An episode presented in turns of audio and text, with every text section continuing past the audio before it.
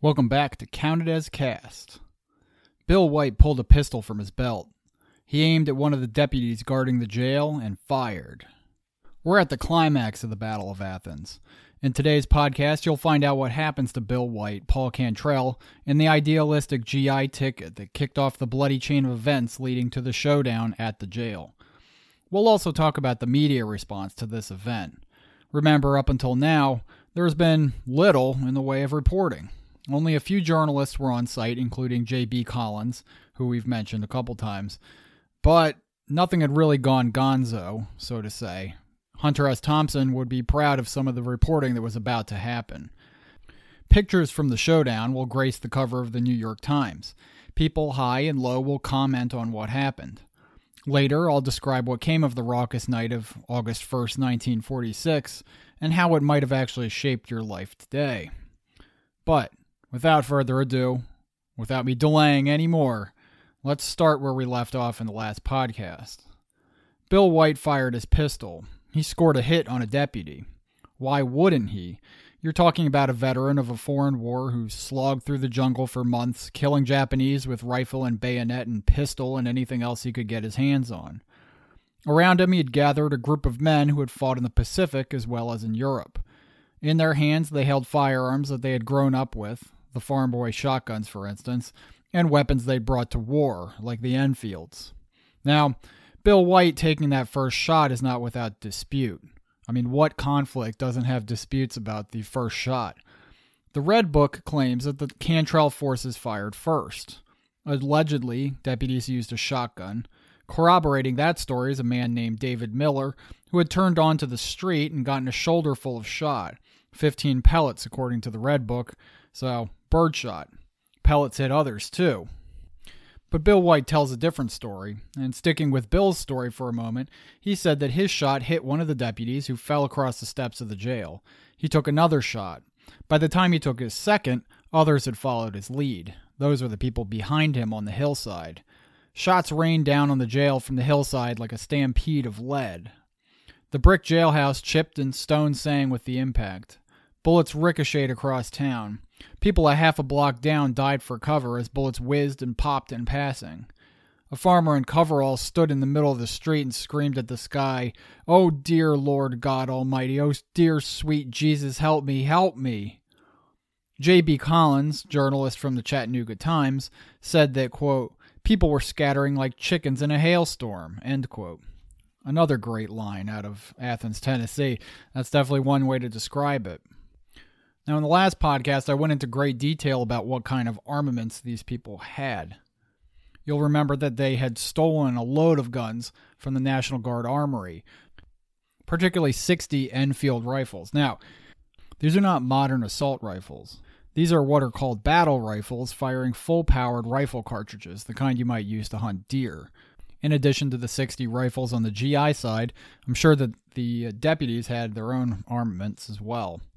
With regard to the training GIs might have gotten on these rifles, I've read that a soldier trained on one of the bolt action battle rifles could fire between 20 and 30 rounds per minute. So, put yourself in the position of people in this small American town when 60 Enfield rifles went off. The noise echoing between the buildings must have been incredible. Since these rounds have full power, the ricochets could have caused some serious damage across town. People were right to run. People were right to stand in the middle of the street and scream at the sky. Bill White describes how the battle went. Quote, They began to shoot out of the jailhouse at us, and every time they'd shoot, we'd open up a volley of fire. You wouldn't believe how them 60 men with them 30 6 rifles sounded, and man, that scared them people to death down there in the jail, a lot of them. End quote. If Cantrell's forces expected to be shot at that day, they'd expected varmint rifles and thrown stones. Maybe some of the pistols grabbed off the deputies. The sheriff's office definitely did not expect military hardware. I can only imagine the mass panic that went off inside the jail. As Bill White said in his little speech, many of these deputies had never seen battle. Some had dodged the draft precisely to avoid the situation that they were in. They'd never heard anything like the ferocity of that many guns firing at once. Heck, many of them had only fired their guns probably a few times in their lifetime, and never in anger. Bill White continues his description here, and I've modified what he says for clarity. Quote, and the battle went on, raged on. But before the battle started, I'd sent six men down there to the corner of the street to open fire in the direction of the courthouse to scare those deputies down there. Lots of deputies down there at the courthouse to keep them going and joining up with deputies up at the jailhouse. And they sat down there and filed several rounds through the courthouse, held them all at bay down there. End quote. In other words, what he's saying is he also had people covering the courthouse, which was Precinct 1. But as the firing started, Bill's scouts reported back to him that deputies slipped out of the rear door of the jailhouse. He says, quote, Well, one scout came back and told me some of them were coming out of the jail and running off. I said, That's good. Don't fire on them if they're running, if they're not armed. Let them go. They were throwing down their arms and leaving that jail behind. End quote. As Anna Faktorovich says in her poem, Cutting Supply Lines, about this battle, quote, some cities have stood under attack for years, but Sheriff Mansfield was only holding on to a job. Would you stick around at a gunfight to hold on to your job? Don't answer that out loud if you're listening to this at work. Fleeing deputies would no longer be a threat. And I think the GIs that didn't anticipate a counterattack from fleeing mercenaries paid to do the dirty work that day. This act of reprieve for fleeing deputies brings up another idea.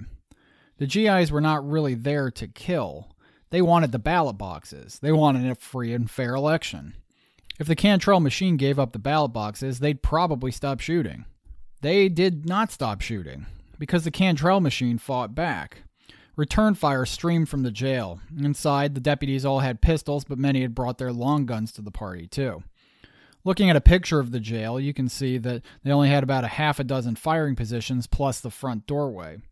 All return fire involved sticking your head up above the windowsill. It must have been brutal to even attempt a defense. Even if they stayed away from the windows and relied on the brick to shield them, those 30-odd 6 rounds entering the brick went wild. Men in the jail screamed, blood ran across the floor. Red spattered sleeves and captured ballots. Then, as the shooting went on, and the men in the jail realized how thoroughly they were trapped, the lights went out. Wow. Can you imagine? GIs outside cut the power to the building. Deputies had to reload guns in the sweat and blood slicked dark. At around 10 p.m., the Knoxville Journal down in Knoxville managed to get a call into the jail. They wanted commentary from the men inside on what happened. Pat Mansfield took the call. He didn't talk long. He shouted into the phone to be heard over the shooting and said, quote, I can't talk anymore. There's mob violence here at the county jail right now. Things are too hot here right now. I haven't got time to talk to you. I'm standing in the front door. End quote. The Knoxville Journal and J.B. Chickens in a Hailstorm Collins weren't the only press on the scene. Most dramatic was probably local radio station WLAR. WLAR had only started in May of 1946. It was the only station between Knoxville and Chattanooga and thus had the real monopoly on all things going down in McMinn County and specifically Athens. Just to give you some context, the Grand Ole Opry music show on the radio started in 1925. Little Athens, Tennessee was, well, you could say, behind the technological curve, because that's what makes this story awesome. After years of minding its own business, McMinn County was about to embrace 20th century technology. Chuck Redfern on the scene with WLAR broadcasted live. These radio broadcasts probably sounded alarming, Apparently, Chuck got the broadcast right across the street from the jail because that's where the WLAR studios were, meaning the sound of gunfire would have been present if the mic had enough fidelity. Now, all this shooting's been going on for a couple hours. So as the 11 o'clock hour dragged on, both sides started to realize how much ammunition they'd already burned through. Mansfield actually hadn't gotten those 20,000 rounds of ammunition he'd bragged about, but the GIs also had limited ammunition and a lot of different calibers to cover their firearms. On the other hand, the GIs could go out and fetch more ammo, which they did. The deputies had no mobility at all. The GIs melting away from the hillside to look for ammunition actually had some success.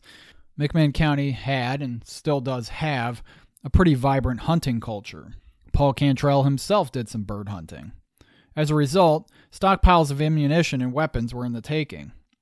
There's some evidence the GIs went back to that National Guard armory and broke in again and grabbed more ammunition. As the fire slowed down, the mood around the jail changed. Return fire from the Cantrell gang slowed to almost nothing.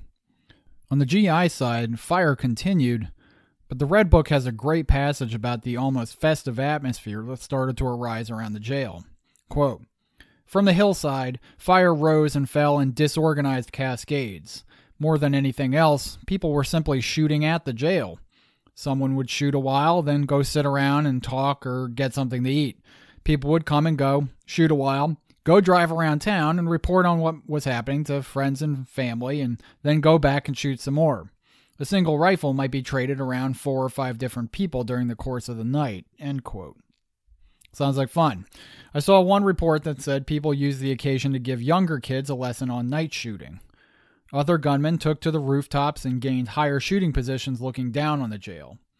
One estimate was that thousands of rounds were fired between sunset and midnight. Pictures from that night are interesting in themselves. They captured something special and shocking, really. What's shocking to me is that the pictures of the GIs are pictures of very, very, very young people firing rifles. They look like kids, and the thing is that they are kids by modern standards. Don't forget that Bill White went to battle at age 17. In the pictures, these kids lean backward to steady their aim as they fire freehand shots at the jail. In fact, the shooting around the jail calmed so much that people came into town not knowing anything about the conflict. I guess they hadn't turned on radios anywhere. For instance, listen to this story. A Cantrell ally and the administrator of a nearby state prison, Major Biscuit Ferris, yes, he was apparently called Biscuit, came by the jail to see the results of the election. I believe Biscuit Ferris had offered to give Cantrell some of his inmates to help with the vote count. Another great moment in the Cantrell political machine. As far as I can tell, Biscuit was an old Cantrell political ally, and he knew how these things were supposed to go. You gathered at the jail at the end of the night to do all the counting. Biscuit Ferris drove into a darkened Athens. It was getting late. Not seeing much and hearing no disturbances, he entered through the back door of the jail. That's the same back door that served as an escape route, so deputies were running off into the night and nobody was there to stop them. It turns out that Biscuit Ferris walked into the jail totally unknowing. They didn't have smartphones. My smartphone goes nuts every time there's lightning and thunder. I can't even imagine what an armed insurrection would do. Anyway, when the major strolled into the jail, oblivious to the siege, he came upon the deputies. They were hiding behind anything that could flip over for cover. The major must have smelled the blood and gunpowder. When the deputies told him what was going on, he said he was going to call Governor McCord's office. Biscuit raised the receiver to his face, and right then, the shooting resumed. Biscuit Ferris took a bullet to the jaw, taking off most of his jawbone and a good part of his face. Biscuit Ferris would sit in the jail, bleeding from the garish wound for the rest of the conflict. In between the blasts of gunfire, words were exchanged between the two parties. The GIs demanded surrender. The deputies would curse and cuss back at them.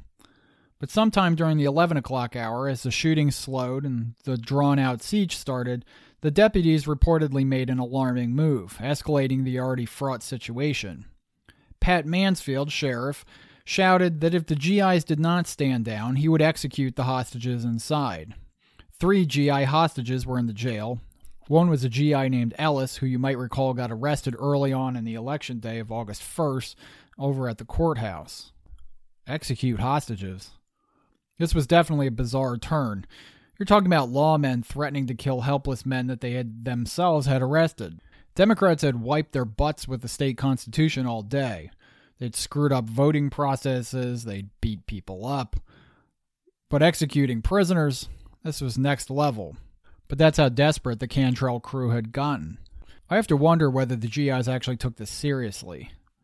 It didn't seem like they thought much about it, because Bill White continued the siege. The GIs on the hillside did not let up, even after the jailbirds stopped shooting. An ambulance pulled up beside the jail at one point. The GIs held fire, assuming it was for the wounded. When deputies piled into it like a clown car, the GIs shot out the tires and sent the deputies right back into the jail. One tradition has it that Paul Cantrell and Pat Mansfield slipped out of the jail as the ambulance trundled away. What I'm reading is both that the ambulance got its tires shut out and stayed there, and another that it drove off. Maybe it's two ambulances. It's Schrodinger's ambulance in here. This is textbook fog of war. Eyewitness accounts of something like this, especially something as loud and raucous as a battle, are pretty tricky. We'll stick with the narrative that Mansfield and Cantrell got out a different way. Despite the GIs having complete control over the situation, in the sources you get the impression that a certain desperation started to sink in among them.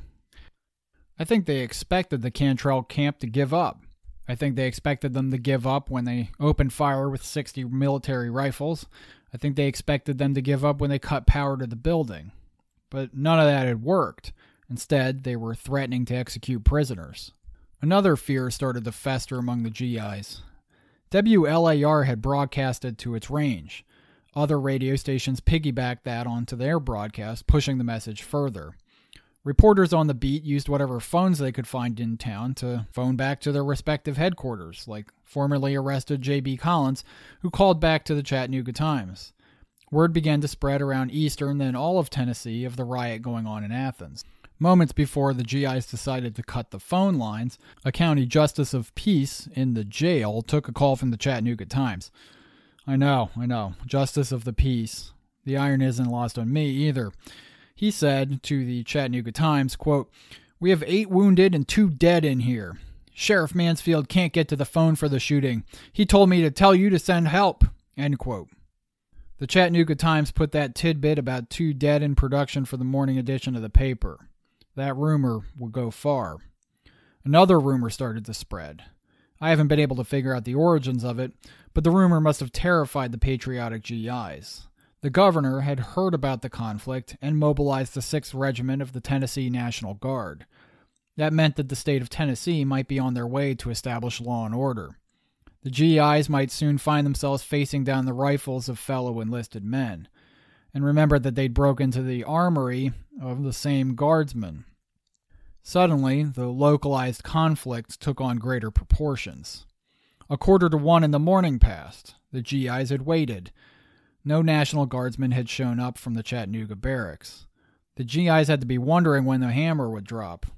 They decided to keep the siege going. The deputies again threatened the prisoners, but this only emboldened Bill White's gang. The GIs went to the WLAR offices and commandeered the speaker that was usually outside to play the broadcast to the sidewalk. Chuck Redfern gave him the mic. On the speaker, they made a new threat. They told the Cantrell gang, Come out with your hands up, we will use dynamite. You see, in the background, Bill White and his bandits have been doing some homework. Bill White indicates that he sent out a few men to dig up explosives. Back in 1946, dynamite was actually kind of hard to get your hands on. Anything that could explode had been sent by the U.S. government overseas to war zones. Some sources say that the dynamite was from the local hardware store, but another account is that some allies just happened to show up with it. How convenient. Other GIs went out and fetched materials to make Molotov cocktails using an oil gasoline mix. Bill White indicates that they started throwing the bottles first, but they didn't really do much damage or make much of a difference. The bottles they'd fetched were way too big to throw that far. The jumping flames probably did get some cheers, though. Nothing like a fire to raise the spirits. Wherever they'd retrieved it, Bill White and his hand-picked men began to tape together explosive charges. They'd told the deputies exactly what they were going to do, but had heard nothing. A few more deputies slipped out the back door of the jail, but the majority stayed with the ballots. Maybe Cantrell's gang thought the GIs were bluffing. Now, why you would doubt a guy like Bill White, I don't know, but these were not men to doubt. Bill White describes what happened when they threw that first bundle with its lit fuse at around 2 a.m. Quote, and we'd rear back and throw them. Well, we couldn't throw them all the way to the jail, but we got them out to the cars. They'd blow them cars up in the air and turn them over and land them back down on top. Several cars down there was blowing up. End quote. Another account of the dynamite attacks had men doing drive by bombings. Someone would hang out the passenger side window and throw sticks of dynamite as they zoomed on by. If you'd been there, you'd probably have smelled the burning oil, gunpowder, and felt the pulverized stone underfoot. Someone had shot out the streetlights, and with the power cut to the jail itself, Only the Molotov fires lit the humid night. Where before you heard the staccato noise of gunfire, as a resident of Athens, you now heard explosions. To Cantrell and the gang, it must have sounded like the footsteps of giants pounding toward them from down the hill. These weren't men who'd fought and been under artillery fire. These were men guarding a bunch of pieces of paper. Important pieces of paper, really important pieces of paper, but pieces of paper. Deputies began to plead with Cantrell to surrender. According to the Red Book, Cantrell refused not out of stubbornness, but because he swore that they'd be massacred if they left. The National Guard hounds showed up. The end game was at hand, and he was scared. The GIs decided that the quarterback toss and the drive by strategy wouldn't cut it. Bill White claims that he had a better idea. I kind of buy his story, actually, given the other war stories that he told. Bill says that he made a few charges and crawled. Quote, I crawled up and put a charge outside the jailhouse porch, crawled back behind the building there, and it went off and blew the porch up. I didn't get no answer out of them. It was getting long. We'd been fighting there, you know, for about four or five hours. I had this other big charge, so I went up and laid it right up against the jail. It was bigger than the other one I'd put out earlier. When it went off, it jarred that jail, woo, like that. End quote. I want to take a moment to turn aside from the explosion and say that I think, in terms of this narrative, this was about as close as Bill White and Paul Cantrell got. After this, they won't talk to each other, as far as I know. I don't really think they had any conversations. There could be things that happened in the intervening years. But for the purposes of this podcast, when Bill White crouched outside the brick of that jail, only a few yards separated our two heroes. And now back to the explosions. If you're Paul Cantrell sitting inside that building, with the revenge of your constituency exploding outside, what's going through your mind? Your family? Your career? Are you praying, thinking of an exit strategy? I wonder what it was like to be a fly on the wall in that jail as those explosions started. These men were already exhausted and many of them injured. Then Bill White's final charge went off, this blast ripped out most of the front of the building, sending masonry flying into the street. Bill White said about it, quote, First thing I know, here come a bunch of white flags out the door. End quote. At this point in the recording, Bill White starts laughing. Yes, they note this. Typical Bill White, right? Deputies waved what was vaguely white at that point, including their handkerchiefs. Someone from the jail yelled, quote, We give up. Stop firing and we'll come out. End quote. On the hill, the GI said, Come out with your hands up. Come on out, you. Inside of the jail, a burst of activity occurred. Men pushed and shoved in the dark, rushing down to the door. The men exiting the jail raised their hands high and hooked the trigger guard of their pistols onto their fingers. There's a really incredible picture of two deputies who have just come out of the jail, hands raised. The man on the left has an expression of primal terror. The man on the right just looks tired. The siege was over, but the riot had begun. Or should I say continued? I mean, this has been one giant riot, hasn't it? Bedlam started at the entrance to the jail. Deputies fleeing became part of a GI crowd going inside. The Red Book says, quote, It looked like two large schools of fish suddenly meeting each other, coming around a blind corner, end quote. Dust from the explosion still hung in the air. According to one account, Paul Cantrell realized he'd been right. Maybe if the guard had showed up, or any third party really, he'd have been able to exit gracefully. It hadn't happened. Outside, the sounds of scuffles started. GIs were charging into the jail, pushing aside deputies, shouting.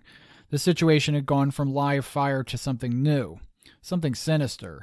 Cantrell threw down the gun he was holding, allegedly a Thompson submachine gun, and also discarded the article of clothing that had distinguished him through his entire career.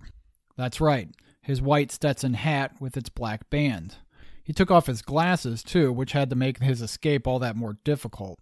Cantrell headed for the rear of the jail. He probably hoped to escape the same way his deputies had. A few others had the same idea. But as Cantrell exited the jail and had only taken a few steps from the door, he halted. A rifle was pointed right at him. The young GI holding it stared down the sights. Cantrell's breath caught in his throat. After surviving hours of siege, he was about to die at the hands of one of his constituents. But before the young man could fire, Another figure came out of the shadows. This older man, presumably another GI, pressed down the young GI's rifle. Cantrell didn't wait. He fled. Cantrell ran for the Daily Post Athenian newspaper headquarters. He figured he'd be less likely to be gunned down with the press present. Probably not a bad idea, but the normal rules of engagement had ended. Behind him, around the jail, he heard shouting and screaming. Dark things were happening back there. A GI came around the corner near Hornsby Street. The man saw Cantrell and cursed. Here's the son of a bitch! The GI pulled a 45 caliber pistol and aimed at Cantrell from just 10 feet away. Cantrell knew he couldn't do anything at such close range, and he watched the man pull the trigger. And nothing happened. The gun clicked. It had misfired.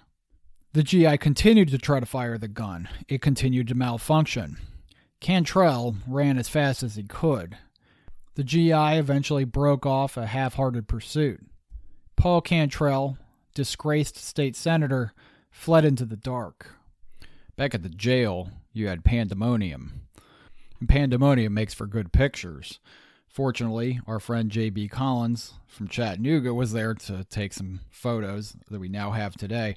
I'm looking at one of them right now, which is in the Red Book.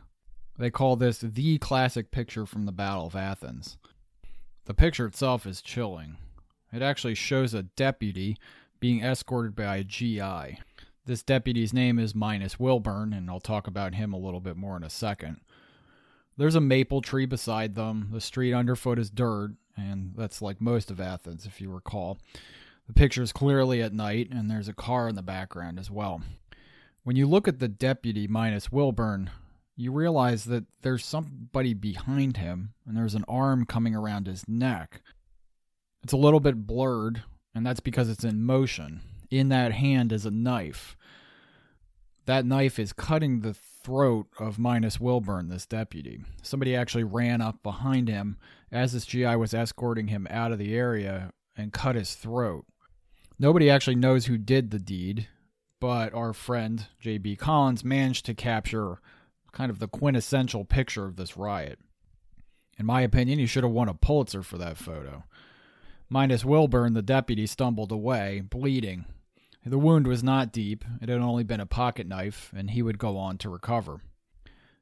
Elsewhere, a group of GIs got a hold of a deputy you probably remember from the wet work chapter, our last chapter, named Windy Weiss, the one with the uh, the rooster haircut.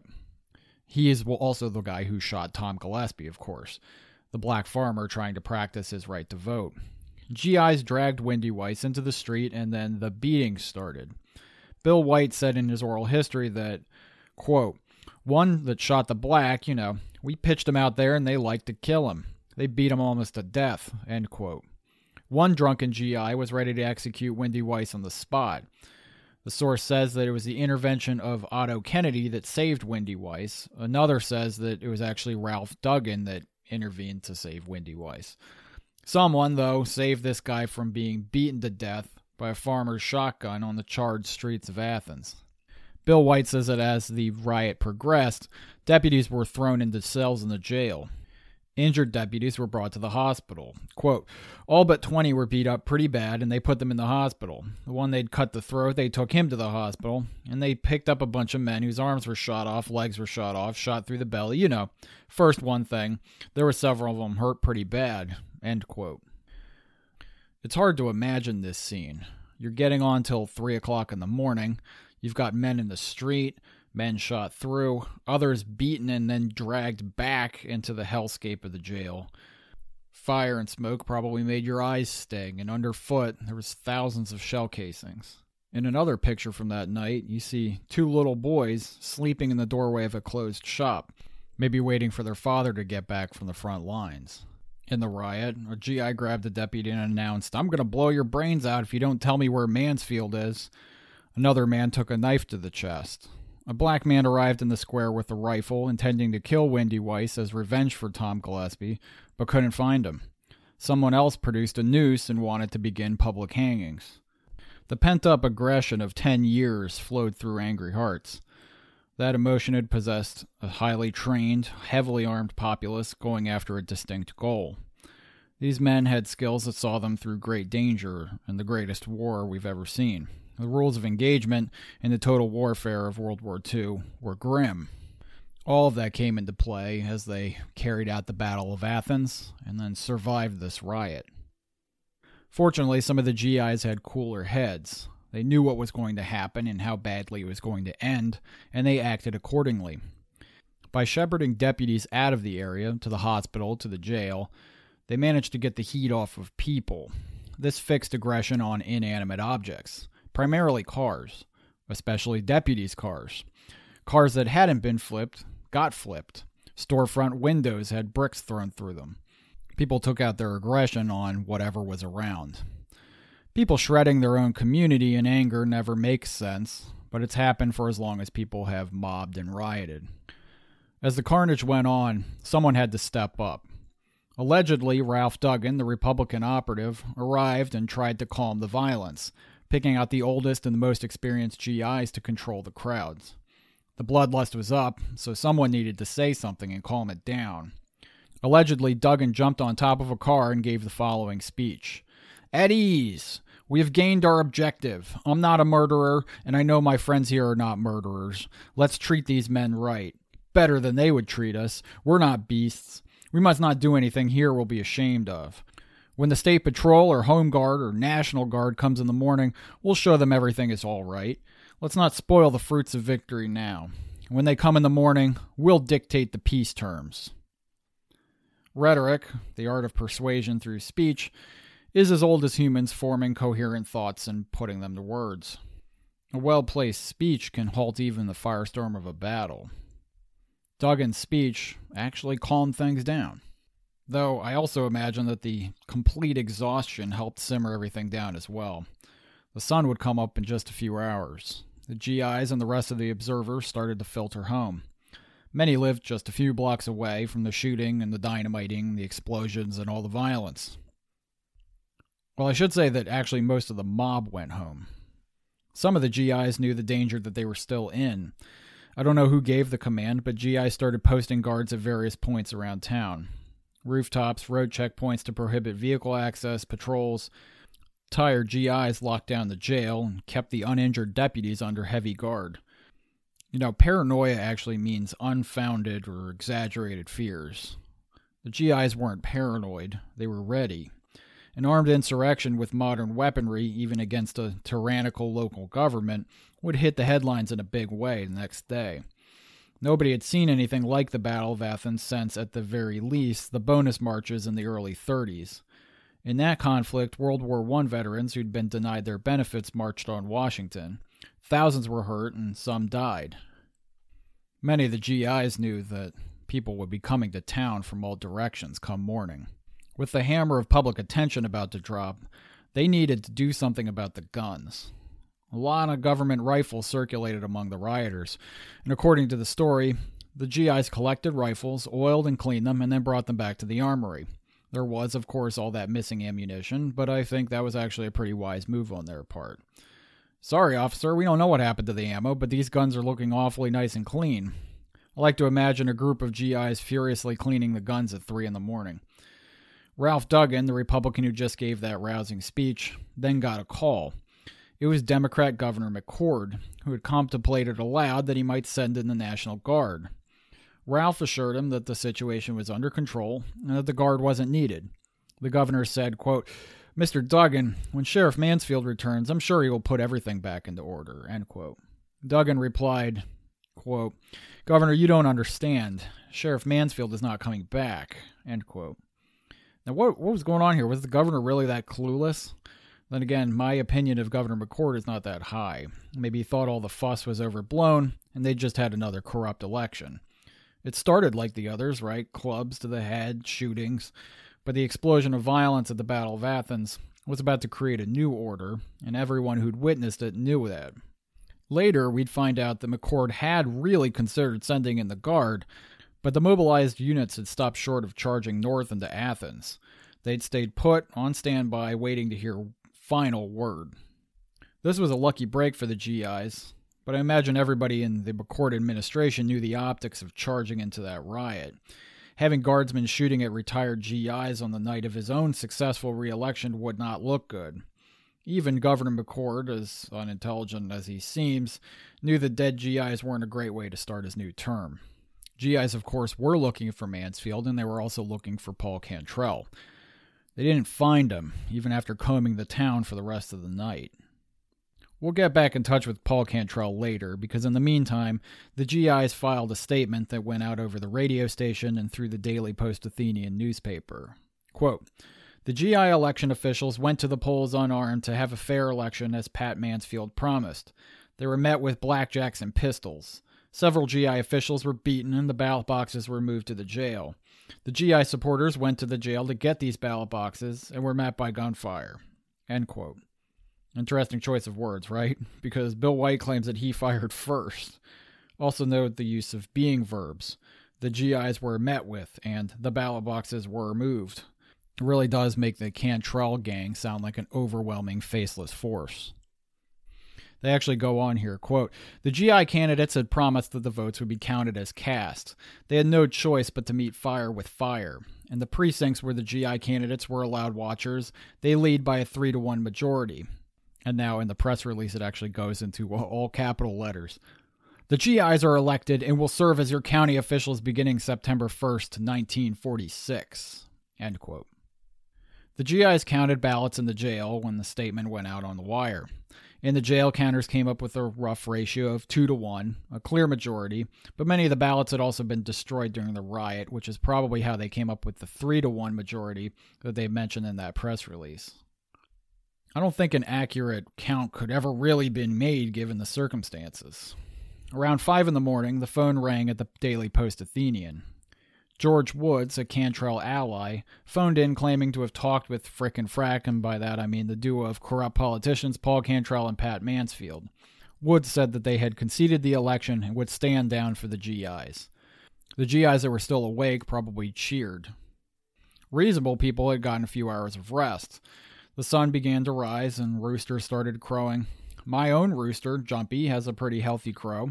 Here he is to stand in for all the Athenian roosters from the 1940s. Unless you're very fortunate, you've probably had some kind of a natural disaster pass through your area.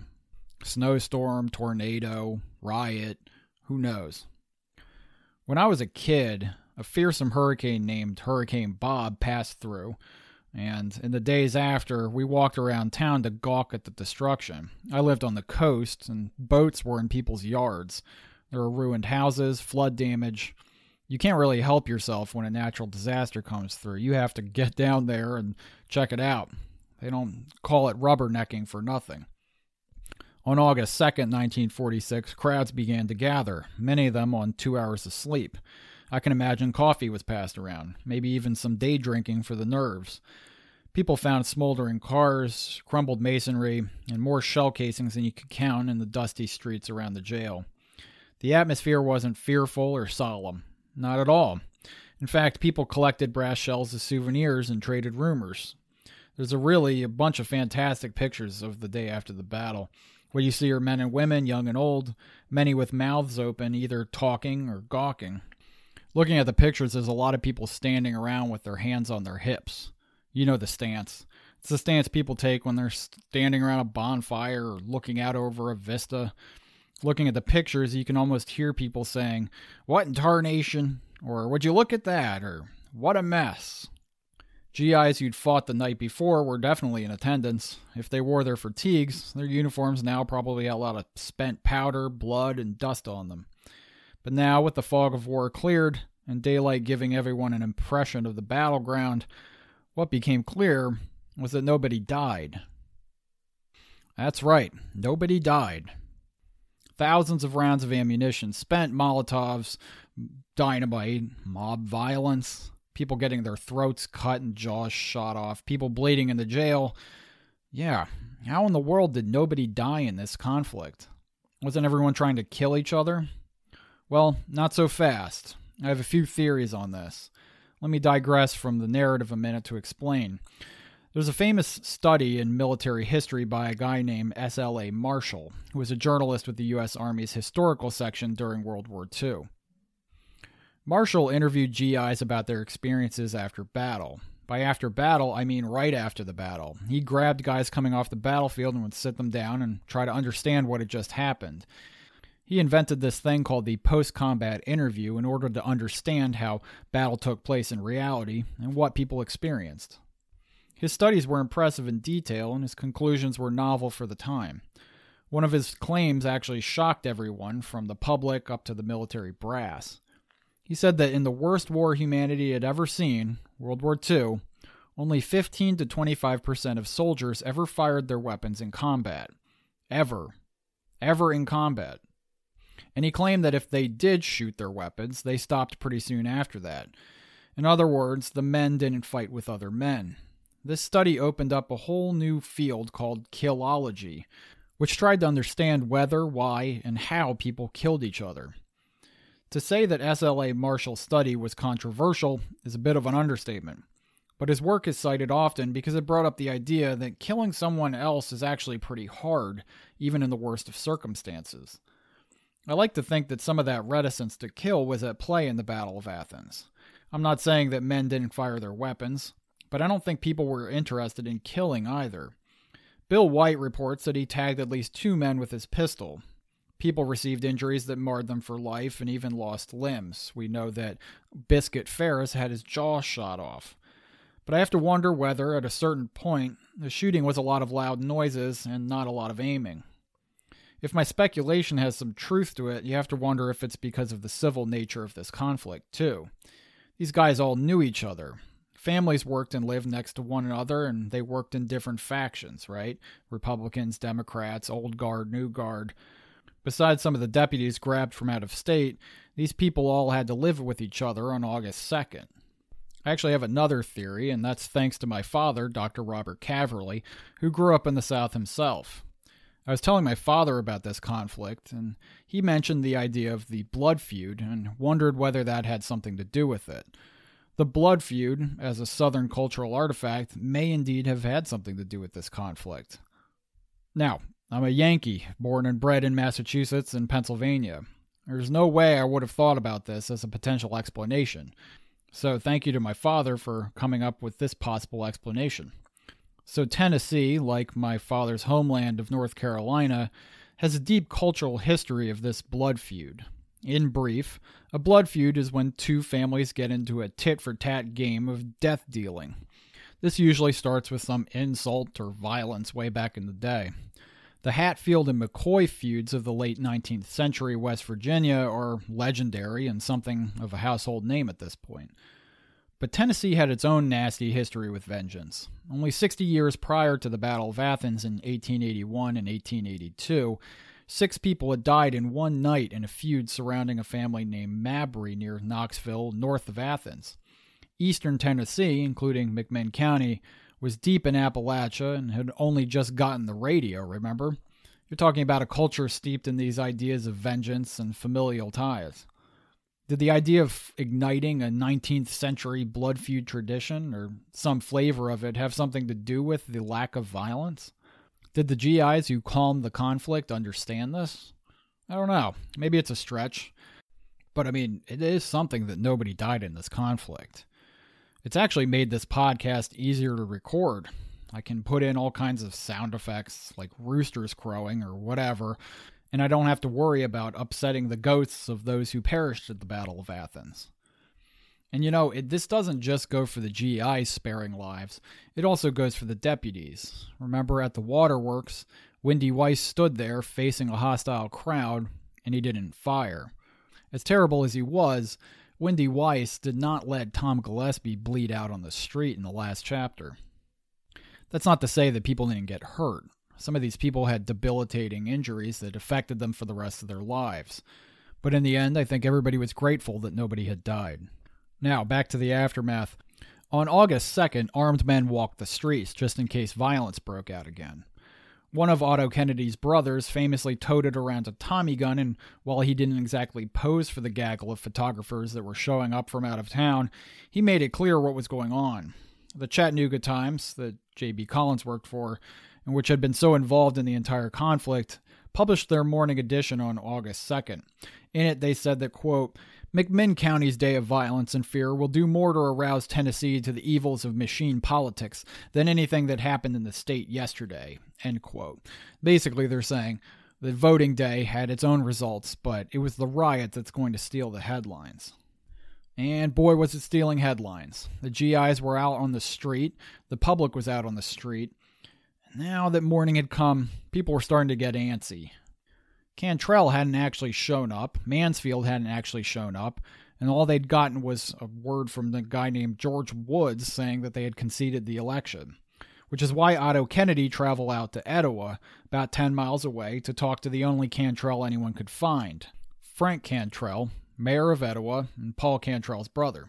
Now, you might recall a conversation between Otto Kennedy, the Republican operative, and Frank Cantrell, the mayor of Etowah, because they had talked at the beginning of the election. Remember, they had said, Hey, hey, buddy, I hope there's no violence. Yeah, that didn't really work out, did it? Now, both of them had actually sat out the violence. Well, Otto Kennedy had punched a couple people in the face, but suffice to say, they were now meeting at the end of a conflict where lots of faces had been punched and they were trying to resolve it. So Frank actually had enough authority to give the following statement Quote, on behalf of my brother, Paul Cantrell, I wish to concede the election to the GI candidates in order to prevent further shooting. End quote. I, I really like this dig at the GIs in the last part to prevent further shooting. That's pretty funny. But that statement got the job done. Otto Kennedy now had an assurance directly from a Cantrell, even if it wasn't the Cantrell, that violence would stop. Frank, in turn, wanted assurances that Otto Kennedy would not hunt down the Cantrell family and that there wouldn't be retribution. Again, supporting the blood feud theory. During the siege, Cantrell's family had actually vacated town, something I don't blame them for considering that Paul Cantrell himself almost got shot on his way out. Otto Kennedy assured Frank Cantrell that there would be no retributions against his family. When Kennedy got back to town after the meeting with Frank Cantrell, he could feel the tension in the air.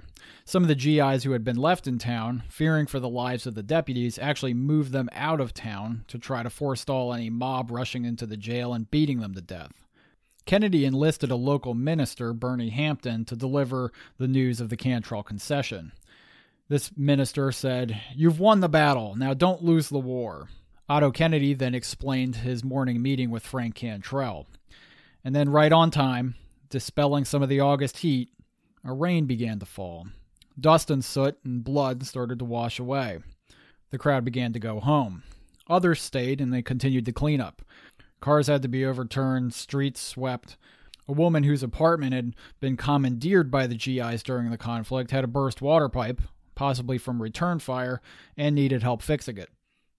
Everyone agreed to meet in the courthouse at 4 p.m. So when 4 p.m. rolled around, that formerly barricaded courthouse now hosted a town meeting. Townsfolk and probably plenty of folks from beyond Athens packed into that courthouse and overflowed into the halls.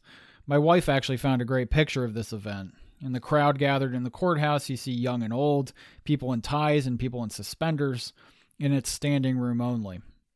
This part of the story started to involve a lot of new characters, people making decisions in the town meeting about what kind of new order there would be. I'm not going to make you suffer through all of that. Let's just say that decisions were made in a democratic and discursive manner. The people present, many of them GIs, many more concerned citizens, talked through their problems. Solutions arose. The most important was an immediate plan to keep the peace. Governor McCord claimed to anyone who asked that he'd received no word asking for help in the post siege Athens, and as such wouldn't provide any. That meant no occupying guard troops or state police or anyone to enforce the law. Those present at the meeting agreed to a three person committee that would be in charge of the interim, and patrolmen would be posted in Athens and Etowah, with a portion of them responding to any lawlessness going on around the county.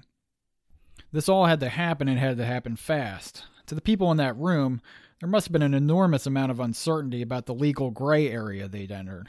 It's not like it says in the state constitution, hey, if you have a corrupt election, here's what you do. They'd entered new territory. For all they knew, the governor might try to rerun the election. What if he didn't accept the charred and blood soaked results? Emotions had calmed, and the people of McMinn County had to take responsibility for their actions. Now, Cantrell had resigned, from his own brother's lips to God's ears. But what about Mansfield? Was the old sheriff still out there, angry that it didn't go his way? Hard to say. The town now sat firmly under a veil of anxiety. As the law and order meeting let out, the people of McMinn County spent the evening talking to another great source of anxiety, namely the reporters. They came from all over. One young reporter was Theodore H. White, who wrote one of the more infamous articles about the conflict published in Harper's Magazine. You might remember me mentioning Theodore H. White saying that Cantrell was just money grubbing and that's all he was. Well, now that you've seen what happened and you've seen that Theodore H. White arrived after the conflict is over, now you sort of get an idea of why he came up with the words that he did. Other reporters wrote about anything they could. Some of them were terrified by what was going on. One man said that every crazy son of a bitch in this town is carrying a gun. But they wanted interviews, and they got them. One reporter got an interview with Windy Weiss himself, fresh off the vicious beating he'd received from the mob. Windy Weiss said in this interview, quote, No hard feelings. I don't blame the boys for wanting to get in a few licks at me. I had it coming. How do I feel? Man, I hurt all over. End quote. A picture of Windy Weiss shows cracked lips and a savaged face. But in a real turn of irony, Windy Weiss said that if the GIs needed help keeping the peace, he'd step up. No joke. He also gave Paul Cantrell some credit, saying that Cantrell didn't have to stay in the jail that night, but he did. That's in comparison to the GI candidates who'd all left town, remember.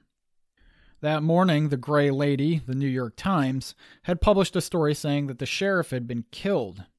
This obviously wasn't true, but the United States paper of record had carried it, and now the rumor went out across the country that the Athenian GIs in Tennessee had actually taken a life during their siege. As the morning and afternoon editions of the papers were digested by people across Tennessee, those bosses of the Democrat political machine must have realized how badly they'd screwed up. The Democrats started to tamp down on any rumors that Athens had influence on the machine as a whole. Athens, they told the press, was an isolated incident. The press could smell blood, though, and they made assertions anyway. Many connected lawlessness in Athens to weakness in the Crump machine. But while there were mistakes in the press and different exaggerations, I actually think there's a gross miscarriage of journalism that came out of a paper from Knoxville. Late in the day on August 2nd, that paper stated that a column of armed men had struck out from neighboring Polk County. Polk County was another cog in the Democrat machine. According to the paper, Sheriff Mansfield had gone to Polk County. There, he'd linked up with Democrat forces, and he was on his way back. The ragtag army of Democrats in an armored column intended to invade Athens, wrest it from the GIs, and place the Cantrell machine back in power. Athens went into a frenzy. More volunteer militants responded than during the battle itself. Guns were already close at hand, and people picked them up again. Snipers were placed atop the Robert E. Lee Hotel and the hardware store. GIs set up roadblocks on Highway 411 and prepared to demolish the bridge to force a battle at the creek instead of closer to town. And just to prove how seriously people took this story, some GI pilots experienced in the war took to the air. Commandeering a so called Texan, the AT 6, they took flight and patrolled the roads leading into town, intending to report on troop movements. Here's the sound of one of these aircraft taking off.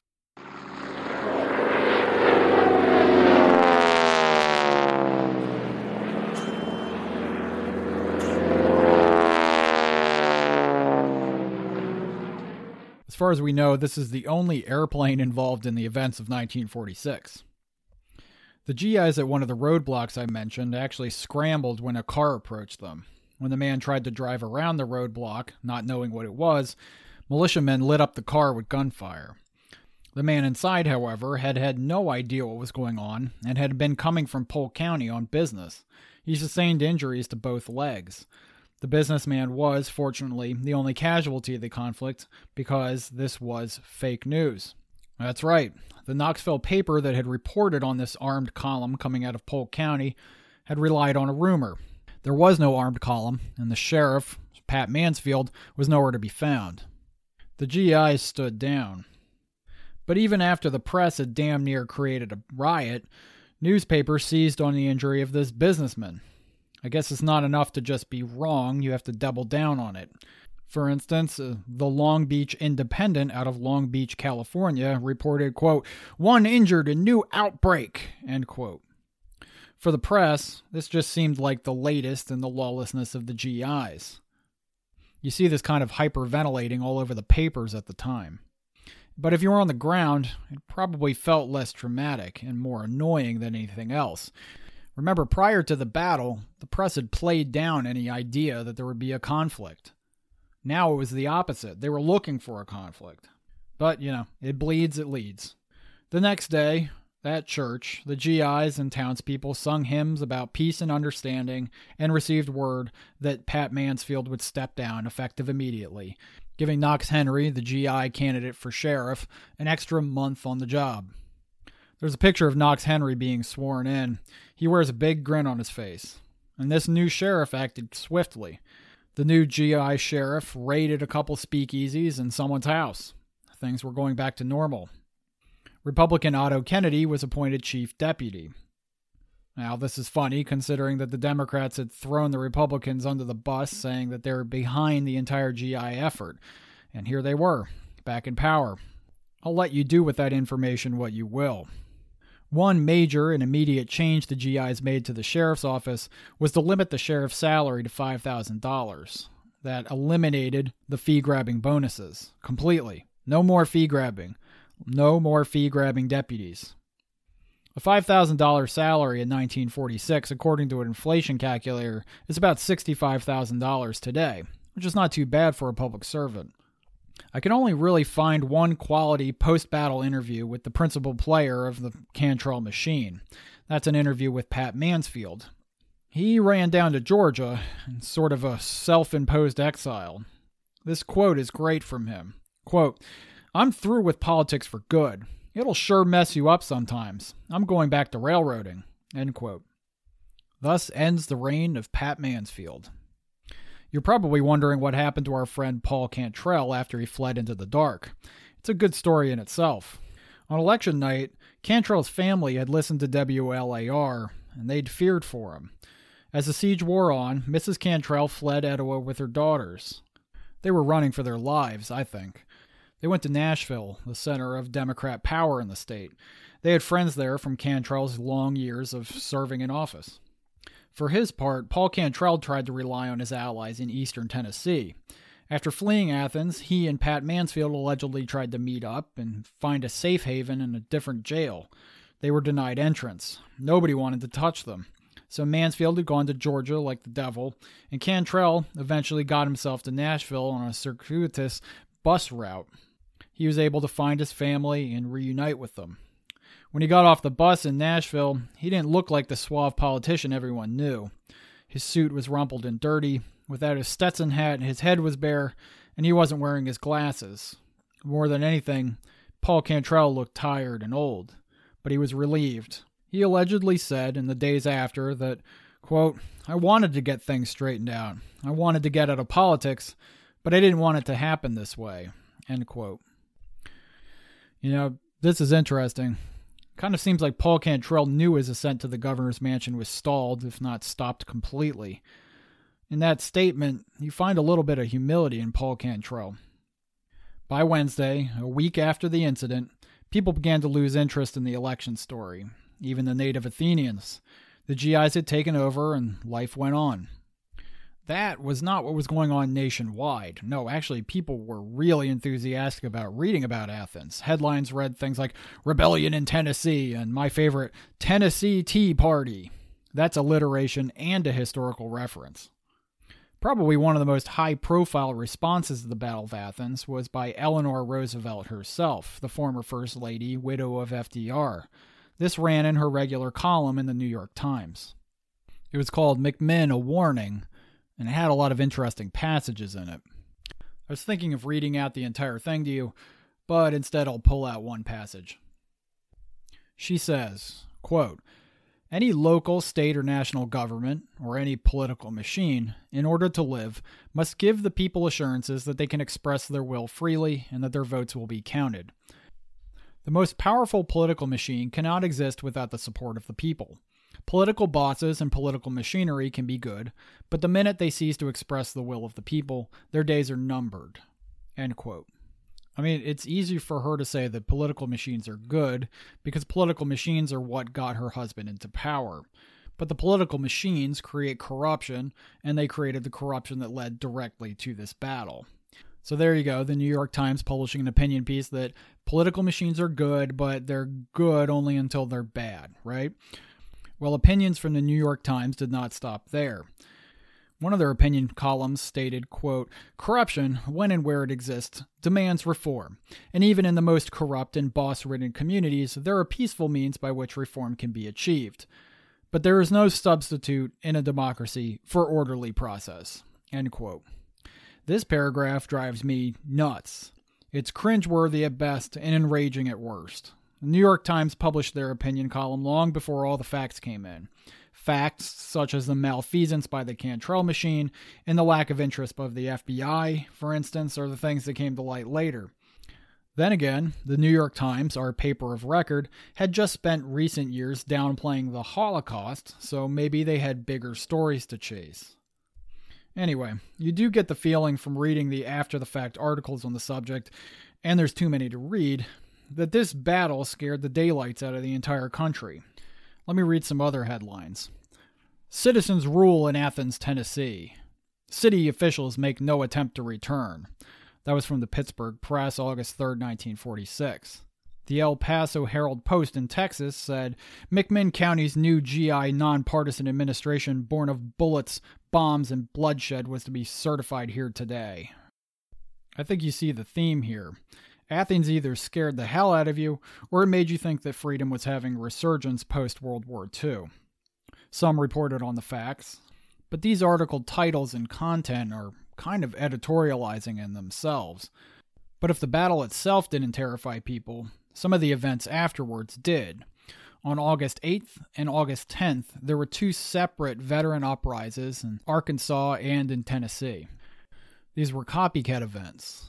GIs formed GI tickets, and they threatened to riot if corruption was not stamped out at the local level. Violence was kept under control and didn't break out, but the threat was there.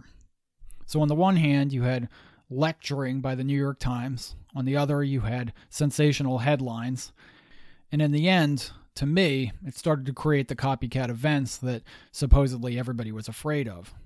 In my opinion, you're seeing sort of the negative feedback loop that the press can create.